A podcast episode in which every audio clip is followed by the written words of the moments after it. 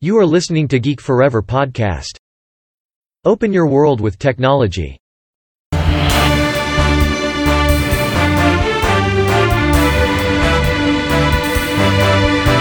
This is Geek Daily.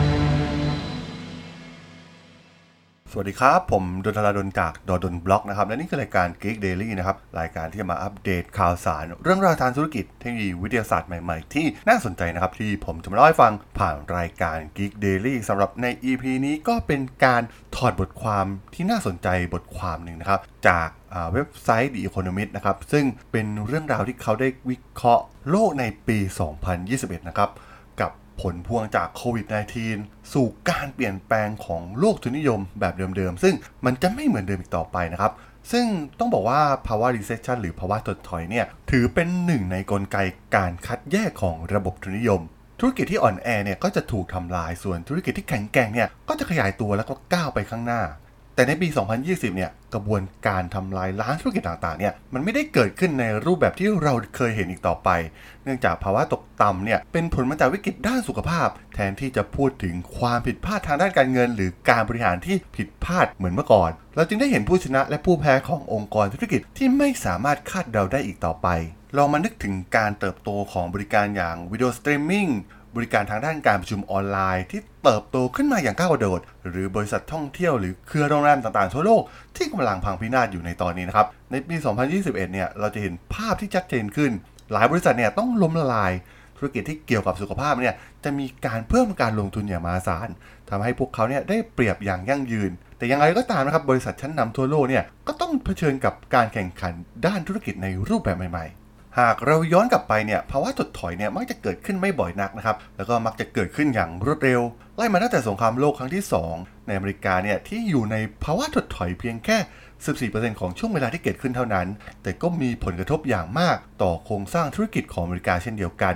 ในช่วง 3 ปีก่อนหน้านี้เนี่ยราคาหุ้นของบริษัทอเมริกันลดลงใน quartile สูงสุดของแต่ละ sector เนี่ยเพิ่มขึ้น 6%โดยเฉลี่ย ในขณะกลุ่มบริษัทที่อยู่ในควอไทยล่างๆเนี่ยลดลงสูงถึง 44%เลยทีเดียว ซึ่งแน่นอนว่าการเปลี่ยนแปลงจากโรคระบาดโควิด -19 เนี่ยมีผู้ชนะที่ชัดเจนนะครับ เพราะแนวโน้มของธุรกิจในซิลิคอนวัลเลย์เนี่ยจะเติบโตขึ้นเนื่องจากผู้ใช้เนี่ยต่างเปลี่ยนไปใช้บริการดิจิตอลและได้ปรับพฤติกรรมเข้าสู่ New Normal แบบใหม่นั่นเอง บริษัทจากประเทศจีนก็ก้าวไปข้างหน้าอย่างก้าวกระโดดอีกครั้ง ต้องบอกว่าเศรษฐกิจภายในประเทศของเขาเนี่ยมีประสิทธิภาพเหนือกว่าประเทศอื่นๆ ส่วนใหญ่นะครับด้วยจำนวนประชากรมากมายมหาศาลแล้วก็กำลังก้าวขึ้นมาเป็นชนชั้นกลางที่ผลักดันประเทศของพวกเขาทำให้การบริโภคในประเทศมีปริมาณสูงขึ้น รวมถึงกระแสการทำ IPO ของบริษัทต่างๆ ในประเทศจีนเนี่ยก็กำลังเพิ่มขึ้นอย่างรวดเร็ว รวมถึงการก้าวขึ้นมาของบริษัทยางหนงฟูสปริงนะครับ ซึ่งเป็นยักษ์ใหญ่ในน้ำดื่มบรรจุขวด ที่ได้เน้นให้เห็นถึงความแข็งแกร่งของบริษัทจากประเทศจีน ส่วนแบ่งมูลค่าตลาดหุ้นโลก ซึ่งรวมฮ่องกงขณะนี้อยู่ที่ 17%เพิ่มขึ้นจาก 15%ก่อนการแพร่ระบาดและเมื่อเทียบกับ 13%ในทศวรรษที่แล้วของประเทศจีนนะครับ ต้องบอกว่าเป็นการเติบโตที่น่าสนใจมาก ๆ บอกว่ามีเรื่องราวความสำเร็จบางอย่างที่ เป็นเรื่องที่อาจจะไม่คาดคิด ครอบครัวพูนวลานะครับในอินเดีย ซึ่งเพิ่งเป็นที่รู้จักกันดีในฐานะเจ้าของฟาร์มเพาะพันธุ์ม้าพวกเขาเนี่ยได้มองเห็นช่องว่างทางธุรกิจวัคซีน ที่เมื่อก่อนเนี่ยอินเดียยังไม่มีโรงงานผลิตวัคซีนของตัวเอง เขาจึงได้เริ่มธุรกิจสร้างโรงงานผลิตวัคซีน และด้วยวิกฤตโควิด -19 ก็ได้ทำให้ความมั่งคั่งของพวกเขาเนี่ยเพิ่มขึ้นถึง 62%เป็น 14,000 ล้านเหรียญสหรัฐ อุตสาหกรรมการขนส่งตู้คอนเทนเนอร์ ใช้เวลาหลายปีนะครับในการรวมกิจการเข้าด้วยกันให้กลายเป็นโครงสร้างที่มีประสิทธิภาพมากขึ้น Maersk นะครับซึ่งเป็นบริษัทที่ใหญ่ที่สุดเนี่ยคาดการผลกำไรที่มั่นคงในปี 2020 แม้ว่าการค้าขายทั่วโลกเนี่ยจะอยู่ในภาวะตกต่ำก็ตามที ตัวอย่างของซอฟต์แบงค์ซึ่งเป็นกลุ่มบริษัทในญี่ปุ่นของมาซาโยชิซันนะครับ ที่ขึ้นชื่อเรื่องการเดิมพันทางเทคโนโลยี และพวกเขาเนี่ยก็ก่อหนี้สินขึ้นมากมายนะครับ หลังจากการลงทุนที่ผิดพลาดในยุคหลังๆนะครับ ซึ่งตอนนี้เนี่ยเขาได้พลิกวิกฤตให้เป็นโอกาสด้วยการประกาศขายสินทรัพย์มูลค่ากว่า 80,000 ล้านดอลลาร์ บริษัทเมืองแร่ทองคำนะครับซึ่งถูกมองว่าเป็นธุรกิจที่นิ่งสงบมานานกลับมาอยู่ในกระแสได้อีกครั้ง เพราะนักลงทุนบางคนเนี่ยคิดว่าการกระตุ้นเศรษฐกิจครั้งใหญ่ของรัฐบาลเนี่ยจะนำไปสู่การแข่งขันของอัตราเงินเฟ้อ ซึ่งทองคำแท่งเนี่ยเป็นหนึ่งในสินทรัพย์ไม่กี่แห่งนะครับที่มีมูลค่า และผู้แพ้จากสงครามการแพร่ระบาดของโควิด -19 ครั้งนี้คือใคร ต้องบอกว่าเมื่อพิจารณาจากธุรกิจที่กำลังอยู่ในสภาพย่ำแย่กว่าช่วงวิกฤตซับพามที่ผ่านมานะครับ ในช่วงครึ่งแรกของปี 2020 เนี่ย บริษัทจดทะเบียน 3,000 อันดับแรกของอเมริกากว่า 40%ขาดทุน เมื่อเทียบกับในปี 2009 ที่ขาดทุนราวๆ 30%เท่านั้น ในปี 2021 เนี่ย รัฐบาลต่างๆ เนี่ยจะลดความช่วยเหลือใหม่ๆ และหลีกเลี่ยงการเข้าไปช่วยเหลือในแต่ละบริษัทให้อยู่รอดได้ หากเป็นบริษัทที่เกินเยียวยาจริงๆ แต่รัฐบาลเนี่ยจะโฟกัสไปที่กลุ่มคนงานที่จะได้รับความช่วยเหลือหาพวกเขาตกงานแทนนั่นเอง ช่องว่างระหว่างบริษัทก็จะกว้างขึ้นเช่นกัน เนื่องจากบริษัทที่แข็งแกร่งเนี่ยก็จะรักษาตาการลงทุนอยู่ในขณะที่บริษัทอื่น ๆ ที่ได้รับผลกระทบเนี่ยต่างชะลอการลงทุนลงไป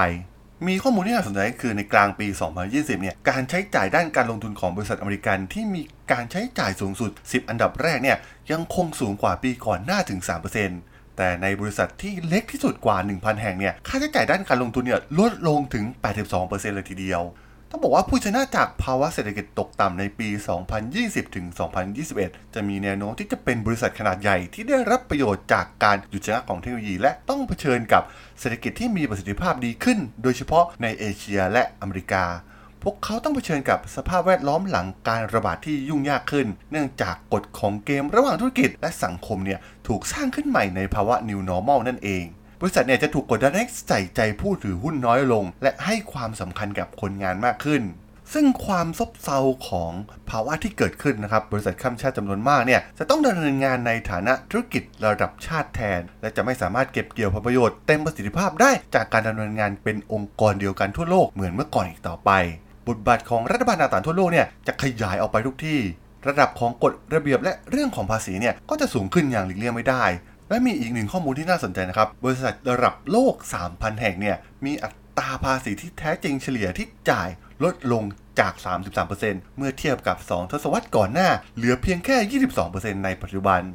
แต่ด้วยสถานการณ์ในขณะนี้เนี่ยทางเดียวของรัฐบาลต่างๆทั่วโลกก็คือการขึ้นภาษี และท้ายที่สุดของภาวะถดถอยนี้ โลกทุนนิยมเนี่ยก็จะสั่นคลอนและกฎระเบียบกฎเกณฑ์ต่างๆเนี่ยก็จะเปลี่ยนไปเช่นเดียวกัน ซึ่งเมื่อหันมามองที่ประเทศไทยเนี่ยภาพที่เห็นก็จะคล้ายคลึงกันนะครับเพราะว่าองค์กรธุรกิจต่างๆ ที่ต้องได้รับผลกระทบจากการแพร่ระบาดในครั้งนี้เนี่ยมันไม่ได้มาจากความสามารถของการบริหารหรือความผิดพลาดในการดำเนินงานทางธุรกิจ บางธุรกิจเนี่ยได้รับผลกระทบไปแบบเต็มๆซึ่งเป็นเรื่องที่เกี่ยวกับโชคชะตาด้วยนะครับ เพราะว่าโควิด -19 เนี่ยมันได้เปลี่ยนความแน่นอนในธุรกิจที่เราเคยคิดในอดีต อย่างธุรกิจสายการบิน ธุรกิจท่องเที่ยว ที่ต้องบอกว่ากำลังอยู่ในช่วงขาขึ้นของประเทศไทยเนี่ยกับได้รับผลกระทบไปเต็มๆโดยไม่อาจหลีกเลี่ยงได้เลย และที่สำคัญเนี่ยมันทำให้องค์กรขนาดใหญ่ของไทย ที่มีเงินทุนหนากว่า สามารถที่จะเข้ามาช้อปปิ้งกิจการราคาถูกที่กำลังใกล้ตายจากภาวะวิกฤตในครั้งนี้นั่นเอง และสุดท้ายเนี่ยมันก็เสริมสร้างความมั่งคั่งให้กับพวกเขาได้มากกว่าเดิม หลังจากผ่านวิกฤตครั้งนี้ไปได้นั่นเองครับผม สำหรับรายการ Geek Daily ใน EP นี้เนี่ยผมก็จะขอจบไว้เพียงเท่านี้ก่อนนะครับสำหรับเพื่อนๆที่สนใจเรื่องราว ข่าวสารวงการธุรกิจเทคโนโลยีวิทยาศาสตร์ใหม่ๆ ที่น่าสนใจที่ผมจะมาเล่าให้ฟังผ่านรายการ Geek Daily ก็สามารถติดตามกันได้นะครับ ทางช่อง Geek Forever Podcast ตอนนี้ก็มีอยู่ในแพลตฟอร์มหลักๆทั้ง Podbean Apple Podcast Google Podcast Spotify YouTube แล้วก็จะมีการโหลดลงแพลตฟอร์ม Blockdit ในทุกๆ ตอนอยู่แล้วด้วยนะครับ ถ้าอย่างไรก็ฝากกด Follow ฝากกด Subscribe กันด้วยนะครับ แล้วก็ยังมีช่องทางหนึ่งในส่วนของ Line แอดที่แอดทลาดน t h a r a d h o l สามารถแอดเข้ามาพูดคุยกันได้นะครับ ผมก็จะส่งสาระดีๆพอดแคสต์ดีๆให้ท่านเป็นประจำอยู่แล้วด้วยนะครับ ถ้าอย่างไรก็ฝากติดตามทางช่องทางต่างๆ กันด้วยนะครับสำหรับใน EP นี้เนี่ยผมก็ต้องขอลากันไปก่อนนะครับ เจอกันใหม่ใน EP หน้านะครับผม สวัสดีครับ